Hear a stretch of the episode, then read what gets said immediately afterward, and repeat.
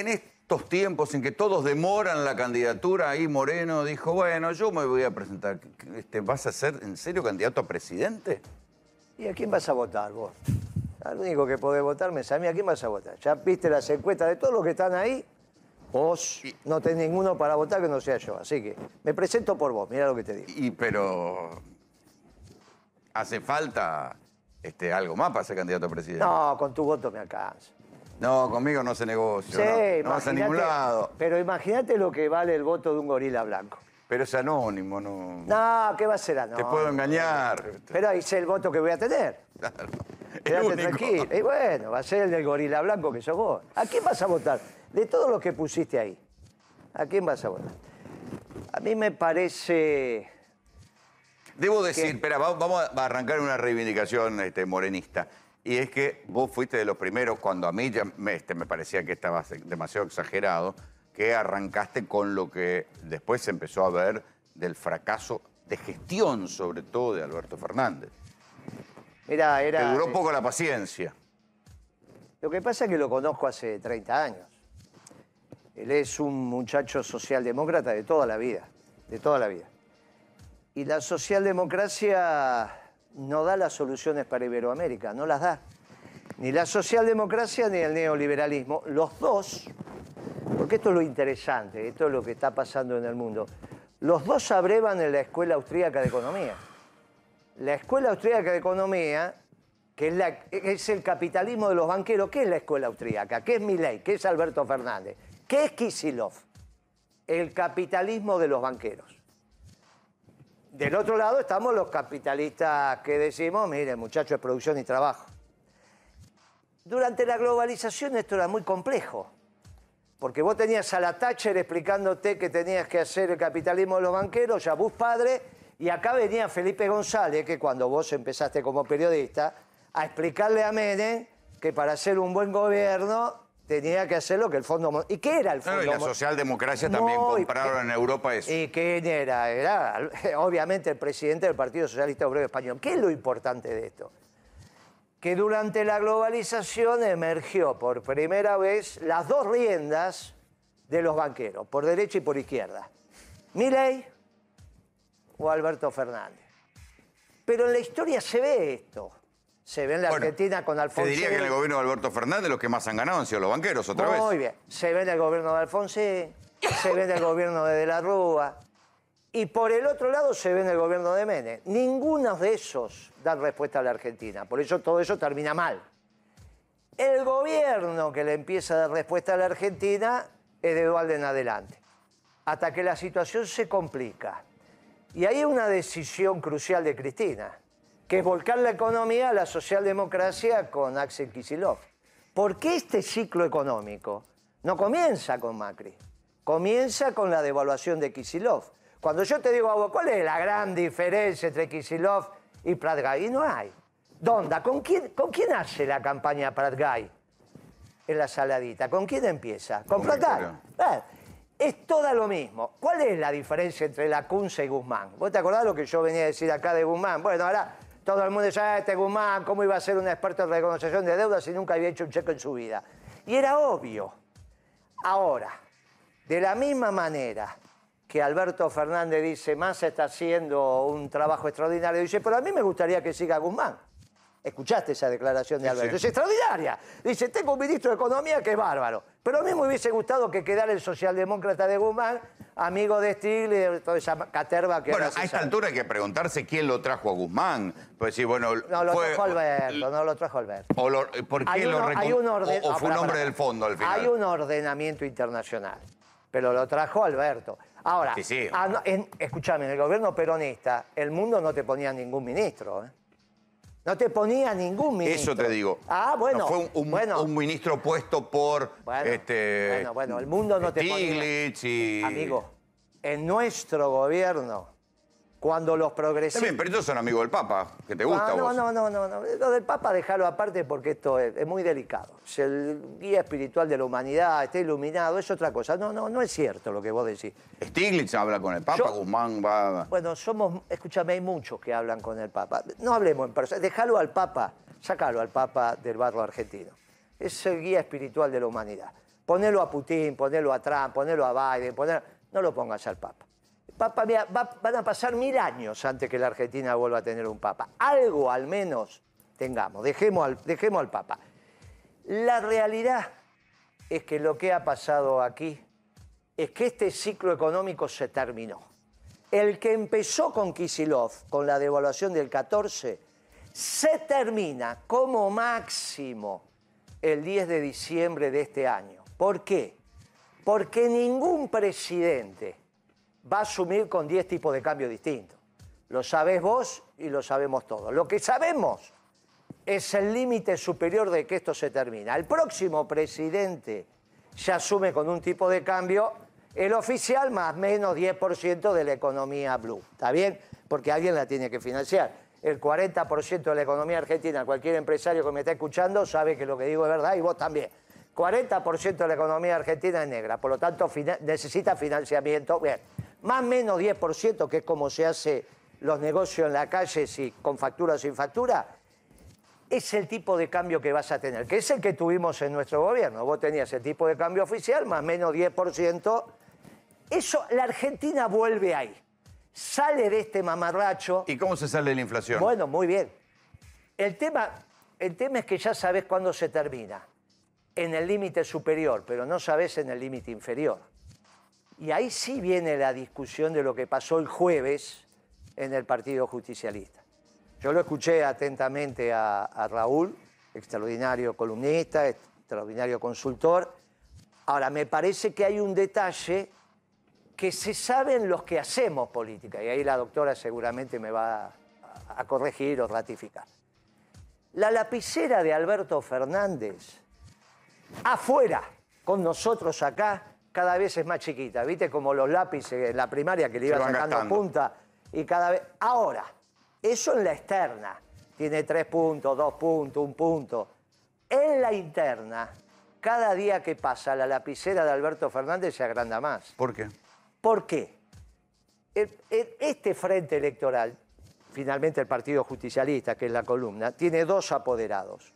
Uno es Olmos, que lo conocemos también de toda la vida en el peronismo de la capital, y el otro es Guado. La distancia entre Olmos y Guado es abismal en, en, en conocer los detalles de lo que significa una interna. El gran conocedor de estas cosas era Landó, que vos lo conociste muy bien, pero falleció. Sí, sí, el bueno, apoderado histórico del P J. Muy bien, que era el muchacho que iba y venía. Muy bien. Después te quedan Olmos, una distancia abismal, con Guado. Guado es un buen pibe, ¿está bien? Lo conocemos. O sea, que el que bien sabe la, las piruetas es Olmos. ¿Y cuál es la ventaja de Alberto, de aparte de su conocimiento con algunos medios de comunicación, si es que todavía los tiene? Que también conoce todas estas trapisondas. Entonces, él sabe manejar ese tipo. Mira, lo que no es apto para presidente, cosa que ya no digo más porque lo dije hace mucho y no se hace leña del árbol caído y eso está mal, y yo soy un buen peronista, así que no hago leña del árbol caído, sí te digo que es muy apto para las trapisondas de una interna. A medida que pasa el tiempo, ¿cómo funciona esto? El Congreso partidario le va a dar mandato al presidente del partido, que es Alberto, para que haga el frente electoral. El frente electoral va a elegir sus apoderados. Y en ese momento, el que presenta ante la Servini de Cubría, que es el juzgado electoral número uno de la capital y donde abrevan todos los partidos nacionales, para la elección del presidente, es el apoderado con la firma del presidente. Los apoderados tienen firma indistinta, es como un matrimonio que se lleva bien, no es firma conjunta, porque si no eso es un lío bárbaro, es firma indistinta. Suponete que Guado de Pedro dice, no, yo no estoy de acuerdo con esto. Lo que va a hacer la justicia es preguntarle al presidente del partido, columna del frente, qué es lo que opina.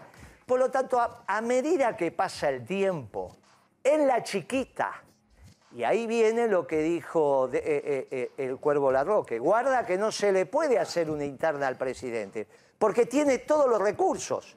Y además ahí, el presidente del partido. Pero es... Bueno, eso ya lo pidió para tener esto que te estoy diciendo yo. De presidente de la nación, cero. Pero ahí tiene la caja. De pres... Bueno, esto es lo que estoy diciendo de presidente del par... de la nación. Los gobernadores, los intendentes. En el armado final se queda con la chiquita. Y no importa lo que saque. Él ya tiene su futuro predeterminado, que es quise pero no pude. Y era dar conferencias, como siempre pasa con todo esto socialdemócrata. Yo quise y no pude. Va a ir por el mundo explicando que quiso y no pudo. Y va a tener una estructurita. La decisión es de Cristina. Cristina tiene dos decisiones para tomar. O vuelve al peronismo y dice, bueno, mire, Moreno, el resto, júntennos, los secretarios generales y demás. ¿Con qué viene Cristina? Viene con ese progresismo ya no globalizador, no el progresismo de Lula, que no la fue a ver. Ese progresismo que todavía tiene alguna característica nacional. Porque en el mundo lo que se está debatiendo hoy, alguna vez hicimos un análisis de, por, de la guerra de Ucrania, en el mundo las contradicciones entre los globalizadores y los nacionalistas. ¿Quiénes somos los nacionalistas en la Argentina por antonomasia? Los, los peronistas. Por eso vos, gorila blanco, vas a terminar votando al peronismo porque sos un hombre del pensamiento nacional. Con tu, con tu más, con tu menos, con tu... Pero vos sos un patriota. En tus programas lo demostrás. No vas a tener otros patriotas. Milei es globalizador. Macri es globalizador. Alberto Fernández globalizador. ¿Qué le queda a Cristina? O ir por afuera con Unidad Ciudadana y decir, bueno, y garantizar con Unidad Ciudadana la derrota de la causa nacional. Porque es obviamente que eso es lo que... Y ella lo puede hacer para negociar su situación con Macri o con el que sea. O decir, bueno, mire, ya voy por el bronce. A ver, muchachos del peronismo, chicas del peronismo, júntense. Armen la estructura del peronismo, que yo me voy a sumar, con una política peronista, que ya tiene su plan económico. Porque los economistas del peronismo, en mitad del año pasado, lanzamos el plan económico peronista, no el del Melconian, que dice que es un plan económico para cualquiera. Lo da lo mismo que gane Milei, el Partido Obrero, los radicales. Este, este Milei, perdón, este Melconian, la verdad que es bravo. Decir que puede hacer un programa económico para cualquier gobierno, hay que tener mucha cara para eso.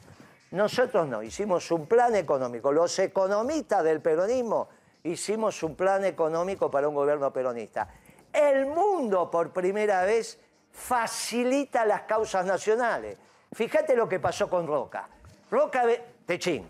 Roca venía explicando que la globalización, que Brasil, que China, que... Y de repente hace dos meses dijo, si los talleres argentinos no funcionan, Techín no funciona. Arcor te dice, si los kioscos no ganan plata, Arcor no gana plata. Porque Bien, mundo... pero ganan plata ellos y suben los precios. Pero, bueno, eso vamos a discutirlo después. Lo que te mm. quiero decir es para dónde va el mundo. Ah, pero que Chito, quiero que veas esta declaración de Alberto Fernández. Miren, la Argentina en los dos últimos años, su economía creció casi el, más del dieciséis por ciento. ¿Ellos saben qué nos convierten?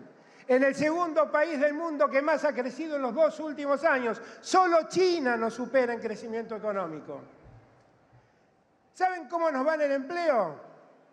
Veníamos de una época de más de dos años de caída sistemática del empleo formal. Llevamos veintitrés meses consecutivos de creación de empleo formal. Hemos creado un millón seiscientos mil puestos de trabajo en la Argentina. Hey, quiero aprovechar para sumar aquí a la conversación a Ricardo Inti Alpert. Eh, tu opinión del de, análisis al de Alberto. El otro día dijo que, habíamos, que había entregado la vivienda ochenta y cinco mil y en lo que va del gobierno se hicieron tres mil. Te pasé los datos, uh-huh. Sabés que son verdad. No bueno, hay... el dato que me decía es que si hubiera, estuvieran construyéndose ochenta y cinco mil viviendas... Habría casi pleno empleo en la construcción. No, habría trescientas veinte mil personas construyendo solamente vivienda social y hay cuatrocientas mil en todo el país. No sé qué les... Yo, yo eh, primero creo que vale la pena que, alguna, que mucha gente lea el, el plan económico del peronismo porque es interesante, por lo menos es un plan, claro. Yo lo leí, una vez me encontré con Guillermo y me contó y lo leí. Vale la pena leerlo. Ahora, difiero con Guillermo en algo. Él cree que este es un gobierno socialdemócrata y yo lo que veo es que es un gobierno inoperante. Yo estoy muy preocupado, Rolo, por la gente, ¿entendés? No por nosotros. O sea, nosotros, los que estamos acá, estamos todos más o menos bien. Andá a La Matanza. Andá al barrio Nicol, el que no tenía ni colectivo ni colegio. Andá. Anda a Quilmes, en donde gobierna la mejor intendenta que pudo poner la Cámpora en la provincia de Buenos Aires. Yo entiendo que Guillermo tenga la esperanza de que Cristina doble. Yo la perdí, vos sabés, la perdí hace ocho años.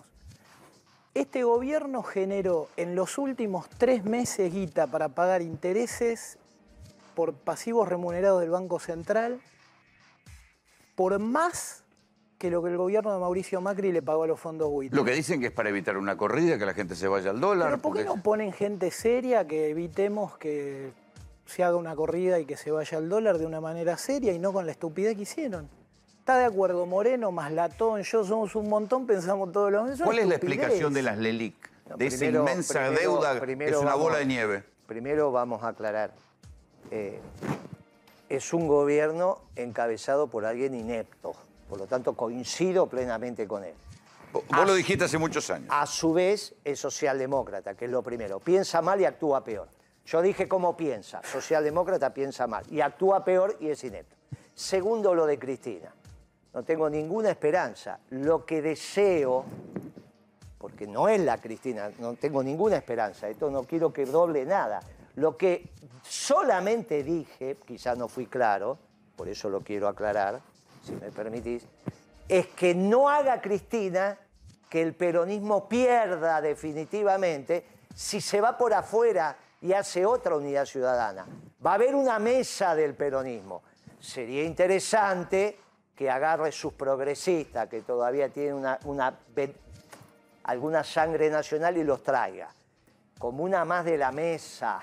¿Estamos claros? ¿Vos imaginás Yo, que ese...? Si Cristina, si está al frente de todos con Alberto a la cabeza, que es lo que yo te estoy diciendo acá porque tiene la lapicera adentro, junto con Olmos, va llevando el club.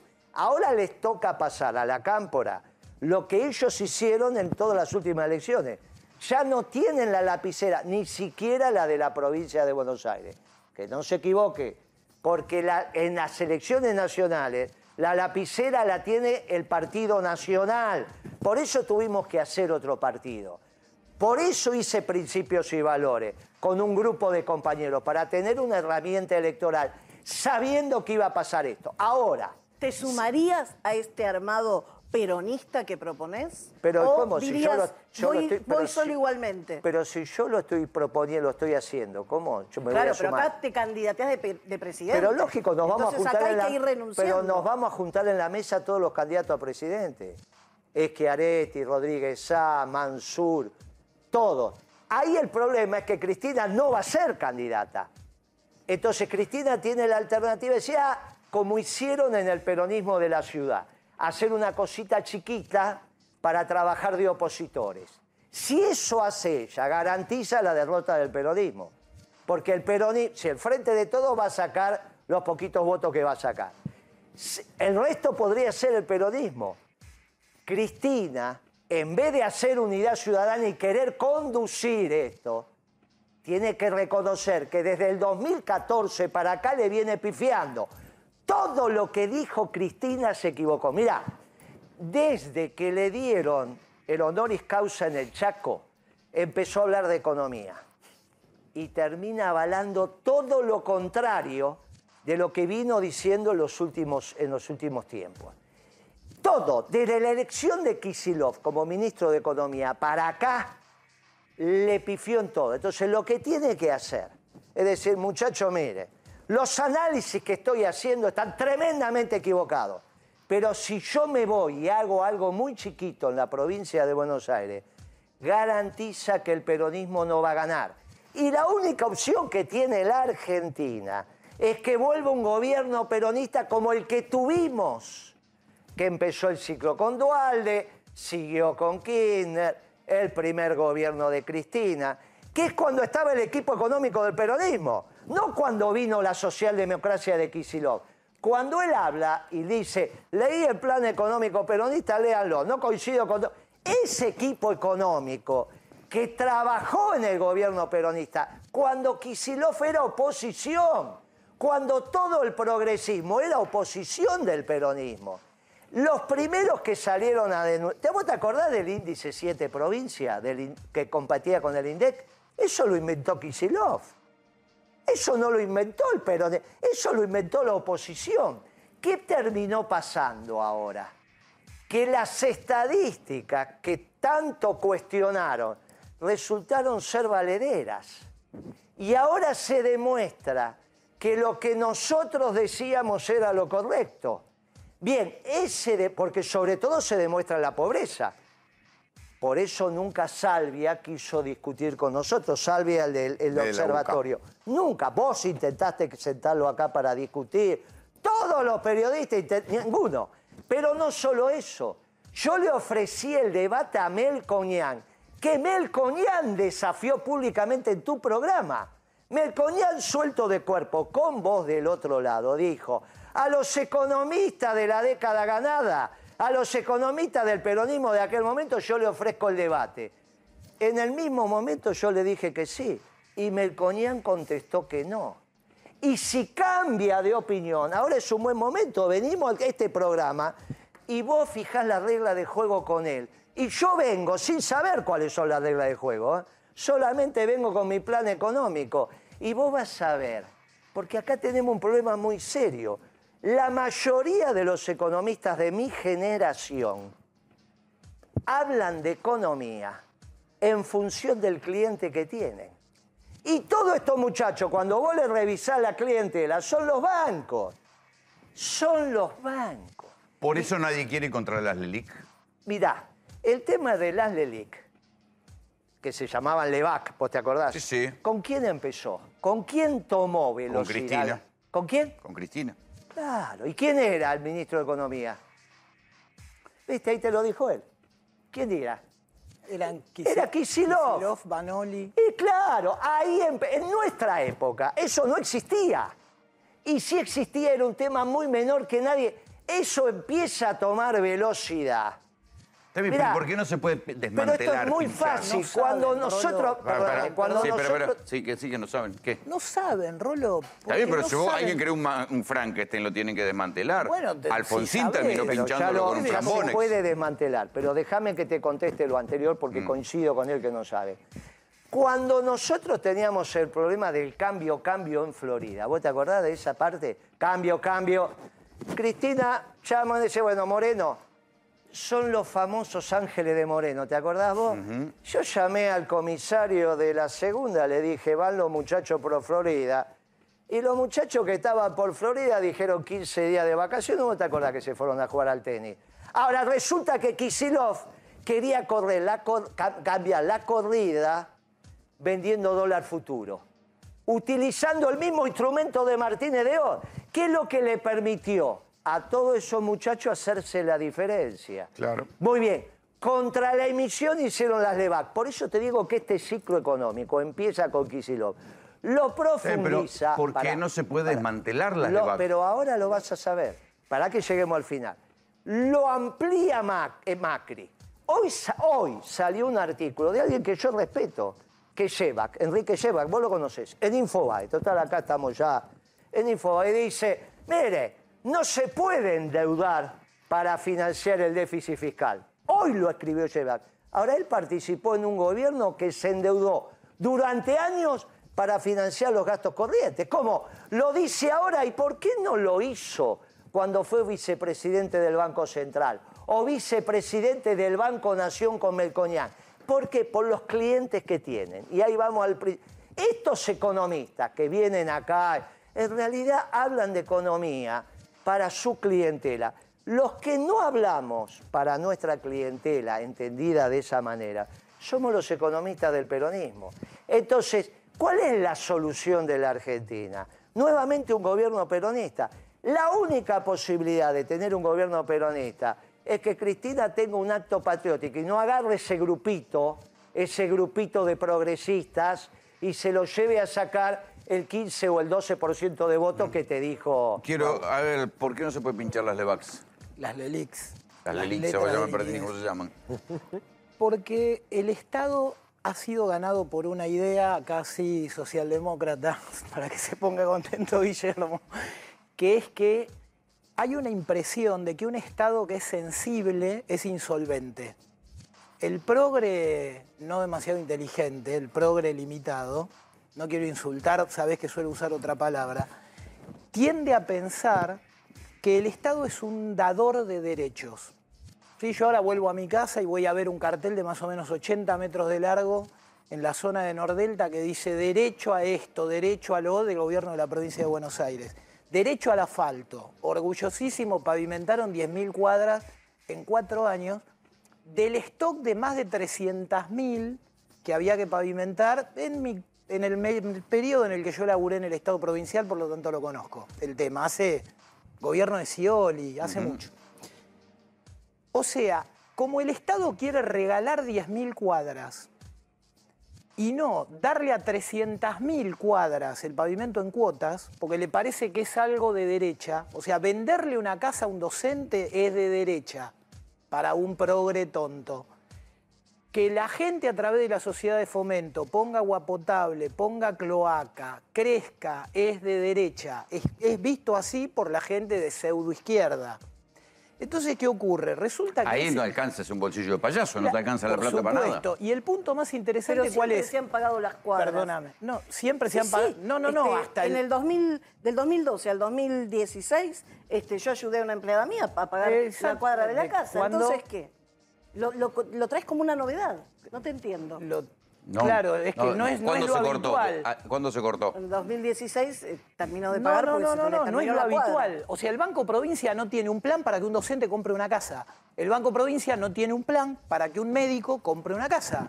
El Banco Nación no tiene un plan para que los camarógrafos de América veinticuatro, que yo te juro que si le digo levanten la mano lo que no tienen casa, mirá las caritas, y no puede, mirá, levantan la mano los camarógrafos, no tienen casa. Eso es un gobierno progre bobo. Eso... ¿Entendés eso? Eso es la socialdemocracia tonta. Es, es un problema real, es mundial, es generacional. Tampoco en el Silicon Valley está fácil acceder a la vivienda, tampoco, digamos, lo está en Milán. ¿Está bien? Pero en Argentina, yo acabo de recorrer... Que me sobra fui, espacio. Pero me fui de vacaciones hasta Jujuy y volví. Y, a, y la verdad que la fui haciendo zigzagueando, ¿viste? Iba de este a oeste, de este a oeste. Muy lindo, Calilegua, Susques, un desquicio divino. Debo haber visto doscientas mil viviendas unitarias o en calles donde hay otras que tienen, ¿viste los pelos de la losa? Uh-huh. Los pelitos de la losa. No tienen crédito. Entonces vos decís, pero si tenés un tipo que es un sujeto de crédito, con un objeto de crédito que son los pelos en la losa, y no le das crédito. Para que termine la casa. Para que termine la casa. Sos salame, hermano. No, esto no es de izquierda, no es de derecha. Yo te cuento lo que me preocupa a mí, y perdón que te robe treinta segundos. A mí lo único que me preocupa es que durante el próximo gobierno, gobierne quien gobierne, gobierne quien gobierne, porque eso lo decide el pueblo argentino, y está bien que lo decida el pueblo argentino, se hagan tres millones de papelitos que se correspondan con tres millones de hogares u hogares mejorados, nuevos, o con servicios o mejorados, para que tres millones de familias sean dueñas de un pedacito de Argentina. O sea, escrituras. Digo, la... No, no, escrituras, construcciones, crédito para infraestructura, etcétera, etcétera. O sea, es decir, de todos el los vecinos. De acceder ¿Cómo a la los resolvimos? Y por supuesto, pero perdónenme. Y, sí, y, y al laburo, ¿no? Perdón, pero... Guille, ya te dejo. Y al laburo, porque lo ridículo, lo ridículo es que yo estuve en Humahuaca, ¿sí? Y a lo largo de la ruta hasta Humahuaca pasé por un montón de lugares en donde parecería que las medidas progresistas son permitir la venta de materiales de contrabando en ferias callejeras. Entonces, vos no tenés a la gente apilando ladrillos, horneando ladrillos, haciendo cucharas, haciendo cemento, repartiéndolo, sino que parecería que el progresismo es permitir a los manteros. Mientras, te la termino con esto, el señor Juan Grabois tiene cien mil millones de pesos del Fideicomiso de Integración Sociourbana. Que no los ejecuta. En plazo fijo, y perdóname, ¿y sabés por qué no se resuelve el tema Lelic? Porque los tipos que lo deberían resolver lo que tienen que generar es demanda de dinero.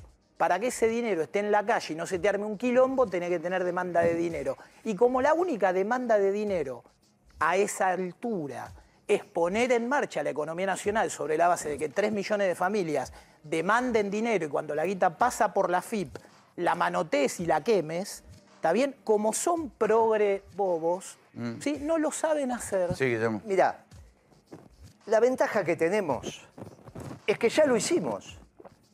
Yo anuncié, con Kirchner al lado, en el Salón Blanco, todavía estaba el Salón Blanco, la Casa de Gobierno, ¿Cómo accedías a tu casa propia? Pagando como cuota, como cuota del crédito hipotecario lo que pagabas de alquiler. ¿Quién era el banco que lo operaba? El Banco Nación. ¿Qué otro banco tendría que haber operado eso? El Banco Provincia. ¿Por qué se opuso? ¿Quién era el presidente del Banco Provincia en el dos mil siete? ¿Quién era? Lustó. ¿Quién era el jefe de gabinete que se oponía a esto? Alberto Fernández. Kirchner dijo, igual lo hacemos. Fue la primera vez que apareció... ¿Y por qué? Y en ese debate, ¿por qué se por... oponían a Alberto y Lustó? Porque Alberto... le gusta trabajar en la externa para lastimar la interna. Entonces, como era una decisión que tomaba Moreno, y era un programa que hacía Moreno con el Banco Nación, y Moreno es peronista, y él no quería que las ideas del peronismo funcionaran, boicoteó de la misma manera que en el dos mil siete sale a decir que él quiere ser presidente y lo anuncia en Mendoza. ¿Vos te acordás que ahí sale la relación con Cobo? Después viene Cobo, vicepresidente... Alberto es una persona que no sabe gobernar, pero todas estas triquiñuelas las sabe hacer. Por eso Manzur tuvo una semana de gloria. ¿Quién lo destruye a Manzur? Y Alberto. Bueno, entonces eso lo sabe... Pero, también, pero ¿para qué lo...? También, pero, pero porque esas son pero esas se mentes, termina pegando un tiro porque, en el pie. Porque son esas mentes difíciles, socialdemócratas y malas personas. No son buenas personas, son personas de relaciones débiles. Está bien, pero eso... A ver, si son buenas o malas personas, no, queda para la... Es que, es que sirve... Termina siendo ineficiencia no, política. Pero ¿sabés qué pasa? Vos me preguntaste, yo que la viví de adentro.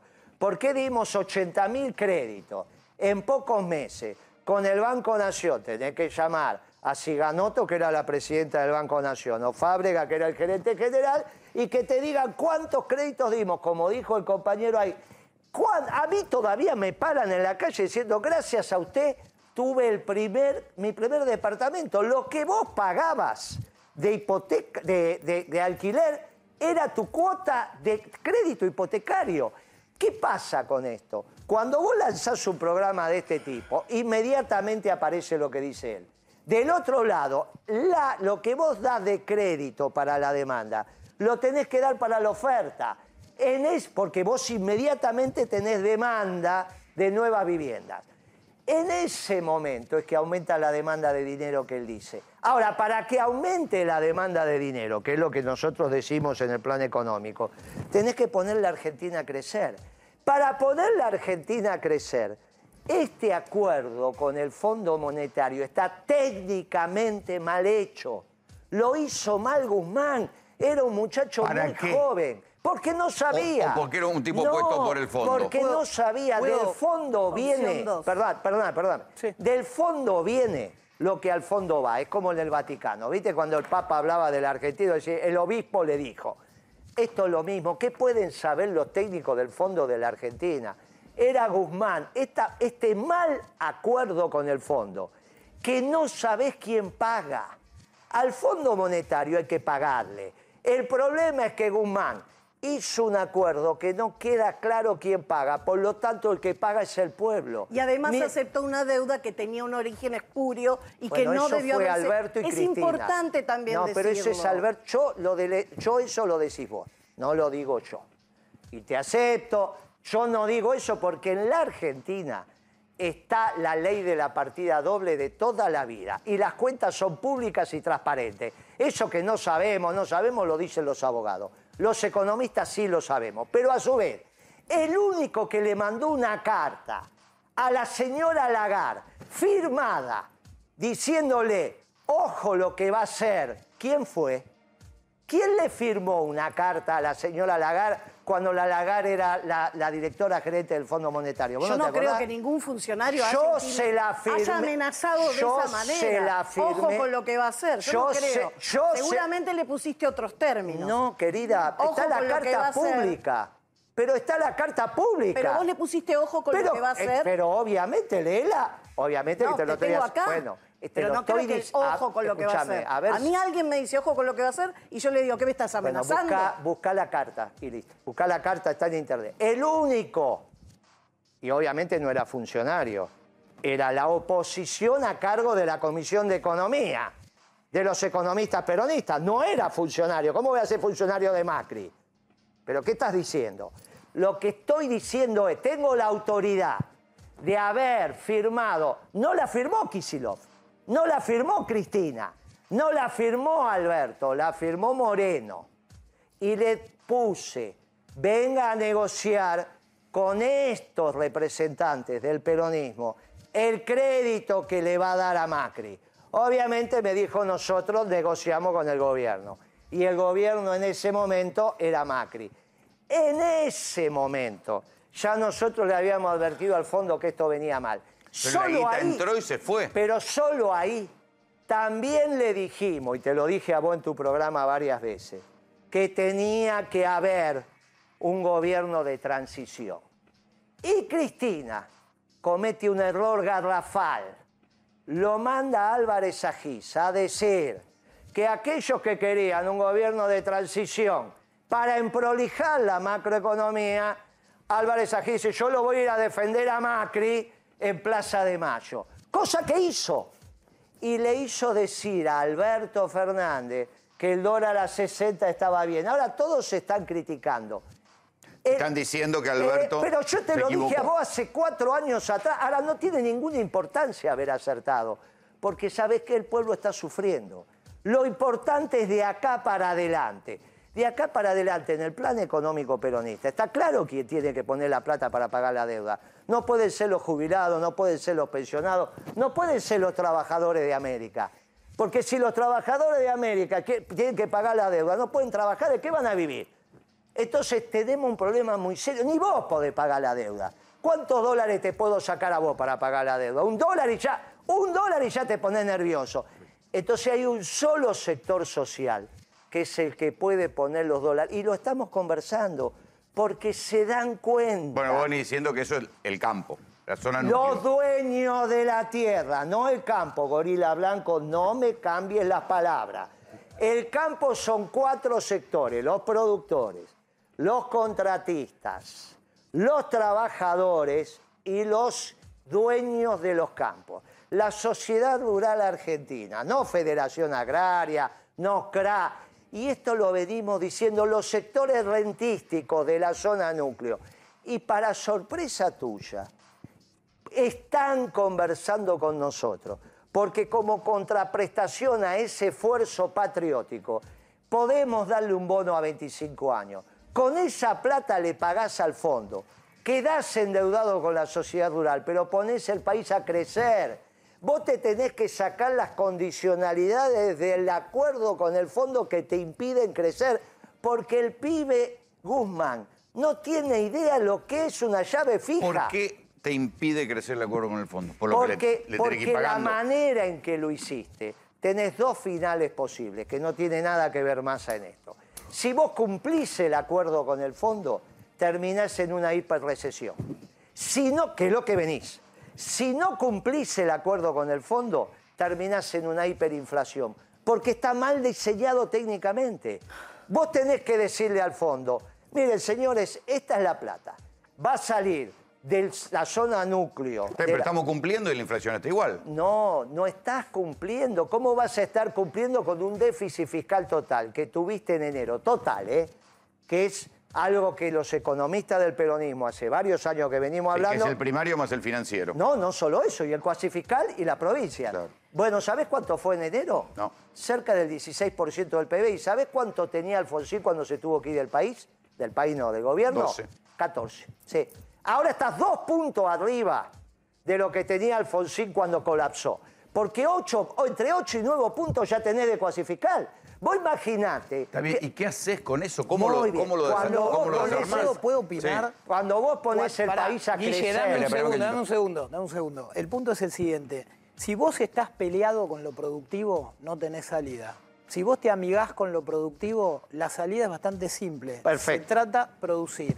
Lo que él te está diciendo, más allá de su vehemencia, yo comparto algunas cosas, va, muchas cosas, algunas no, y sobre todo alguna parte de su vehemencia. porque me parece que tengo otro estilo nada más, pero entiendo a lo que va. Es pero que yo te, te pongo a vos de ministro de Economía, de el aval, voy a el aval, no hagan contubernio acá, por favor. Que hoy te da el fondo, si vos te sentás a hablar con los sectores propietarios del suelo de la Pampa Húmeda, como él dice, los que ganan plata porque son los dueños, no por el ir a laburar todos los días, ese aval lo conseguís.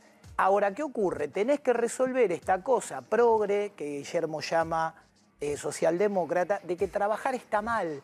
Si vos tenés al Estado convencido de que trabajar es un problema, si vos tenés a un Estado que no logra hacer un marco regulatorio para la agricultura familiar, no, no puede ser que un tipo que es un pintor, que tiene un, un pincel, tres rodillos, seis baldes, dos escaleras y una Fiorino del noventa y ocho, tenga el mismo régimen laboral para tener dos ayudantes que Telecom personal. Sos un idiota. Entonces lo que hay que hacer es amigarse con la producción de riqueza. Está bien que un tipo que es panadero contrate a dos pibes que amasen. Está bien que un tipo que es chapista... Está bien que lo, lo pongas en blanco y le tenga su régimen diferencial, pero, y no tenga que pagar ganancia como cualquiera. Por supuesto, y, y querés que te diga algo, si vos con el telefonito le das la oportunidad a un montón de dadores de empleo en Grone de pagar el veinticinco, el treinta por ciento más en una app que simplemente es, le transfiere una locación de servicio con todo el contrato resuelto ahí, ¿sabés quiénes van a estar en contra? Nadie de los que laburan y nadie de los que contratan, todos los profesionales van a estar en contra. Los contadores, una gran parte de los abogados va a estar terriblemente en contra, otra no, va a estar terriblemente a favor. Sí, porque él te entendió que era quitar ganancias, pero él no quiere quitar ganancias, él quiere que el pintor le tenga menos derechos laborales a ese empleado. Eso quisiste decir. No, no, eso lo dijiste vos. No, dijiste yo dije... que no puede pagar lo mismo de aportes que no, el no, tipo yo de dije que se le simplifique al dador de empleo, microempresario, micro rentable, la simplificación administrativa. Vos ah, tra bueno. trataste de tener tres empleados. Cuando, cuando creces, cuando empezás a laburar, sos, yo estudié en una escuela técnica y en un momento hacía instalación de electricidad y red de computadoras. ¿Está bien? ¿Sabés lo que es el quilombo administrativo de que dos personas te ayuden? Es mucho más el quilombo que la solución, porque es un quilombo. Y vos decís, pero ¿y nadie lo sistematizó en una app? Sí, ¿qué vamos a esperar? Ahí está el formulario nueve cuarenta y uno. No, te lo hace un contador. Per Tenés que contratar un contador. Me, pare me bueno. parece, ¿a vos te parece que yo tengo que escuchar que no sé? Digo, yo ya superé tercer grado, cuarto grado, quinto grado. Debo haber tenido como que veinte, treinta... a veinte ventanillas. Y tenés que ir, te diría que a más de veinte. Y por Tiene otro lado contador. Tenés un problema muy, muy grave, que es que hay un grupo de personas muy importante que no quiere ser registrado porque es cierto que tienen Están una serie de derechos y es un quilombo. Entonces yo lo que te digo es, hay que amigar al país con producir. No puede ser que el Estado tenga autorización al manterismo. No puede ser que Grabois, en nombre del amigo del señor, defienda a manteros y a ocupas y la gente no pueda tener un laburo normal y un lote con papeles. Está perfecto lo que está diciendo, pero aparte agrego algo más. Cuando la Argentina creció, porque la administró un equipo de economistas peronistas, los grupos económicos también ganaron plata. Entonces yo te pregunto ahora a vos, los factores de poder, si querés lo podemos nombrar. Obviamente que es la sociedad rural, obviamente que es algún grupo de comunicación, obviamente que es Techín, es Álvarez, Aceitera General de esa. Te pregunto a vos, ¿quieren una Argentina productiva o una Argentina del sistema financiero ampliado, que es lo que le está ofreciendo Melconian? Supongo que productiva, pero están tan diversificados que ¿Sabe? también ganan de la otra manera. No, porque sabés que no, sabés que no. Porque la Anónima, claro que todos sabemos que tiene un pedacito de Galicia, del banco, pero gana mucho más plata con la Anónima. Y el último, con el super... Y sacan que, la guita para afuera y la, y la ponen a resguardo. ¿Sabés quién es el último gobierno que le dio un crédito a la Anónima? No. Nosotros. Y sabés que se, él, él habló en nombre de los empresarios y Cristina lo aplaudió. Porque cuando vos tenés un modelo de producción y obviamente de circulación de mercadería, porque esa producción hay que venderla, no tenés ningún inconveniente en que eso y, pase. Y pasa... Ahora, no, porque esto es muy importante. Algunos muchachos de la Fundación Mediterránea son industriales y un orgullo de la Argentina. La pregunta es por qué se equivocan. y contratan a los muchachos que son economistas de los banqueros. Ya se equivocaron con Cavallo, se vuelven a equivocar con Melconian y se vuelven... Muy bien. Yo te lo digo, porque en la acumulación de la guita, acumulan la guita en, en sectores donde no les gusta competir demasiado y se llevan la guita para afuera y hacen negocios afuera. Si vos, si vos querés ese sistema que se llevan la plata para afuera, yo te cuento lo siguiente, perdón un minuto. Sí. El que inventó esto de la fuga de capitales, que es una tremenda estupidez porque eso no existe, cuando vos tenés cien millones, hoy, cuatrocientos millones de pesos y comprás el miércoles un millón de dólares, suponete que esté cuatrocientos, cuando tenés cuatrocientos millones de pesos, ¿qué tenés? Porquería. Tenés capital. Vos decidís si tenés cuatrocientos millones de pesos o tenés un millón de dólares. Cuando en el gobierno peronista... Vos le diste las condiciones lógicas. ¿Qué decía el gobierno peronista? No jodan con el dólar. Vos tenías tranquilidad. Vino Kicillof y devaluó. Cuando vos tenías tranquilo el dólar, te daba lo mismo tener cien dólares que cien pesos, que trescientos pesos, lo que estaba en ese momento. No estabas desesperado. El Pero problema es que cepo, cambió el y ciclo. Y la gente te pedía que lo liberes. Estaba tranquilo el dólar porque lo mantenías con un cepo. ¿Pero qué tenías? No había cepo en nuestra época, no había cepo, amiga. ¿Pero de cuándo no me hablas? Pero de, hace doce años. Antes, pero antes de, suscríbemelo. Pero, pero no, estás hablando... Pero cuando vino Kicillof vino eso. En nuestro gobierno, Kirchner compraba dos millones de dólares. Y nadie lo acusaba de traición a la patria. El que le dijo, ¿usted qué hace comprando dólares? Fue Víctor Hugo, ¿vos te acordás de esa conversación? Sí, claro. Y Kirchner le dijo, yo tengo mi plata en peso declarado, hago con mi plata lo que quiero. Y no teníamos ningún... Mirá, la primera vez que Repsol me vino a mí, entre comillas, a decir que yo era secretario de comunicaciones, ¿qué está haciendo con Telefónica? Me dijo, si usted sigue y no le da aumento de tarifa a Telefónica... El año que viene le traemos todos los dólares que tenemos afuera y le tiramos abajo el tipo de cambio. Mirá con qué me amenazaban, con traerme los dólares. Porque nuestro gobierno, las petroleras, no estaban obligadas a liquidar los dólares. Las cerealeras tampoco. En un gobierno peronista, vos tenías pesos o dólares como vos querías. De hecho, Kirchner... Tenía los dólares afuera, vos no te acordás que tenía el fondo sí. de Santa Cruz afuera. Y él personalmente compraba los dólares. Lo salvó del corralito, y nadie, pero lógico, de Caballo. Sí, pero sí. en su gobierno no los trajo, porque no era necesario, porque nos abundaban los dólares. Y si nos traían muchos dólares de golpe, me bajaba el tipo de cambio. Entonces vos tenés que pensar a quién le molestaba todo eso. Na, y le molestaba nadie. Justamente Hicimos a la, la derecha cosa... de, no, a la que sigue no siempre así. boicoteando el país. No es así. En nuestro gobierno, lo que pasó, y esto fue muy simple, la crisis del dos mil ocho es una crisis que nos confundió. En el dos mil nueve empezaron a bajar los precios de las materias primas. Nosotros pensamos que era un momento circunstancial, porque había más oferta que demanda. Es la crisis de Estados Unidos que después se traslada a Europa. ¿Qué es lo que pasó? Se había producido un hecho extraordinario en el mundo, que solamente los economistas del peronismo hablamos, que es la revolución energética norteamericana que la empezó Bush. El famoso Shell Gas, con vos lo discutimos acá. Que ahora es vaca muerta. ¿Eso qué hizo?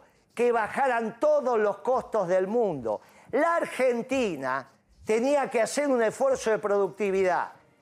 Yo personalmente junté a los quince empresarios más importantes de la Argentina y a los quince dirigentes sindicales más importantes de la Argentina. Teníamos que hacer un esfuerzo de productividad. Teníamos que cambiar el sesgo del modelo. Se lo dijimos a Cristina. Le dijimos, Cristina, el sesgo al consumo se terminó. Tenemos que ir a un sesgo a la producción. Cristina le hizo la cabeza a Kicillof Y siguió con la estupidez de la demanda. ¿Puedo? Y el problema de la Argentina es un problema de oferta, no de demanda. Se nos va el programa, Moreno. Muchas gracias por venir. Gracias a todos che, por ¿me venir. ¿Me vas a votar o no al final? No. Si no vas a ser candidato después, no te va a alcanzar la plata. No, pero si esta plata me la vas a dar vos, no, olvidate. No, no. Con la tuya me alcanza y me sobra. Nosotros ya no tenemos vamos. el voto del gorila blanco, ¿eh? eh tenemos el voto del gorila a blanco a toda después, la muchachada. Salgan a pintar las paredes que el gorila blanco nos vota. Vamos. Le agradecemos a la gente de la Nueva Santé.